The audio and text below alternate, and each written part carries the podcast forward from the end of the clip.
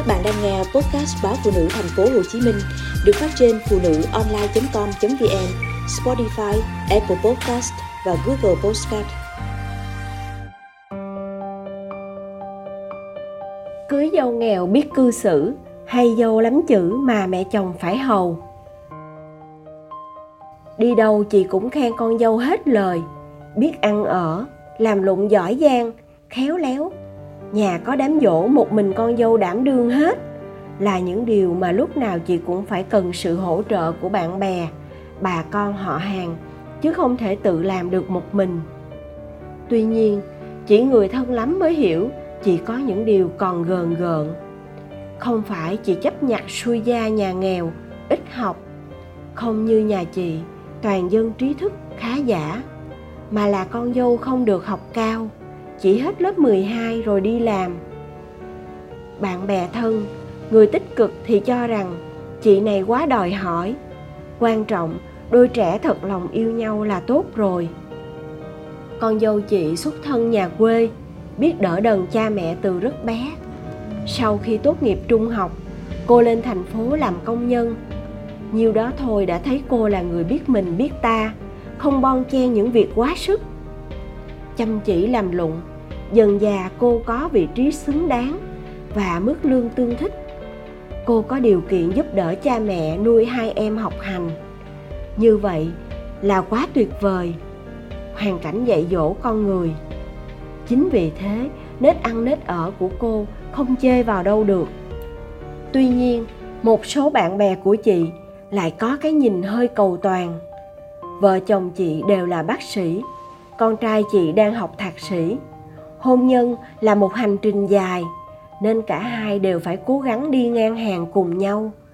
Để giữ cân bằng về trình độ, suy nghĩ, nhận định các vấn đề xã hội và sức bền, đương đầu với nhiều thử thách, đe dọa, gây ra sóng gió không phải dễ. Bạn bè trải đời, nhiều kinh nghiệm lại cho rằng nghĩ ngợi xa xôi làm gì, sống với nhau chủ yếu cái tình, nết ở, chứ đâu phải bằng cấp học vị. Có con dâu trí thức cũng hãnh diện với bà con xóm giềng. Nhưng câu trước, câu sau là tranh cãi lý lẽ. Lúc nào cũng muốn giành phần thắng về mình. Nuôi con phải dở sách, tra mạng. Suốt ngày mãi lo học hành nên không thể giỏi giang bếp nút vào bếp không vụng cái này thì cũng nhầm cái kia. Các bà mẹ lúc này bắt đầu nhìn lại mình và từng giai đoạn đã đi qua trong cuộc đời mới thấy có những ngày tháng mình cũng nuôi con vụng về, cũng phiền trách mẹ chồng. Đôi lúc cũng nói năng không phải với người lớn, có bà mẹ chưa một ngày làm dâu, về nhà chồng lấy cớ này, viện cớ kia để thoái thác công việc. Ngồi mâm trên, nói chuyện vĩ mô, chân trời góc bể, thích hơn phụ công việc dưới bếp. Chưa bao giờ nấu cho mẹ chồng nồi cơm hay rửa cái chén nói chi cán đáng đám dỗ. Vậy chọn con dâu thế nào đây? Vụng như mình ngày xưa mà có trình độ tri thức, hay khéo léo bếp nút cách ăn, nết ở, như cô dâu đã nói ở trên. Lúc này, giữa các bà mẹ lại phát sinh hai luồng ý kiến đối nghịch. Bên đồng tình, cho rằng cái gì thuộc về kỹ năng, làm nhiều thì sẽ quen vụng rồi sẽ khéo khi đặt vào tay cái gánh gia đình. Trong khi đó, học vấn không phải một sớm một chiều mà có được. Bên phản biện cho rằng đồng ý một cô dâu có trình độ có thể nuôi con tốt, khoa học. Nhưng đòi hỏi cô biết ăn ở, khéo léo, giỏi giang thì có vẻ hơi khó khăn. Con dâu nết na, hiền hậu, biết cư xử trên dưới đúng mực.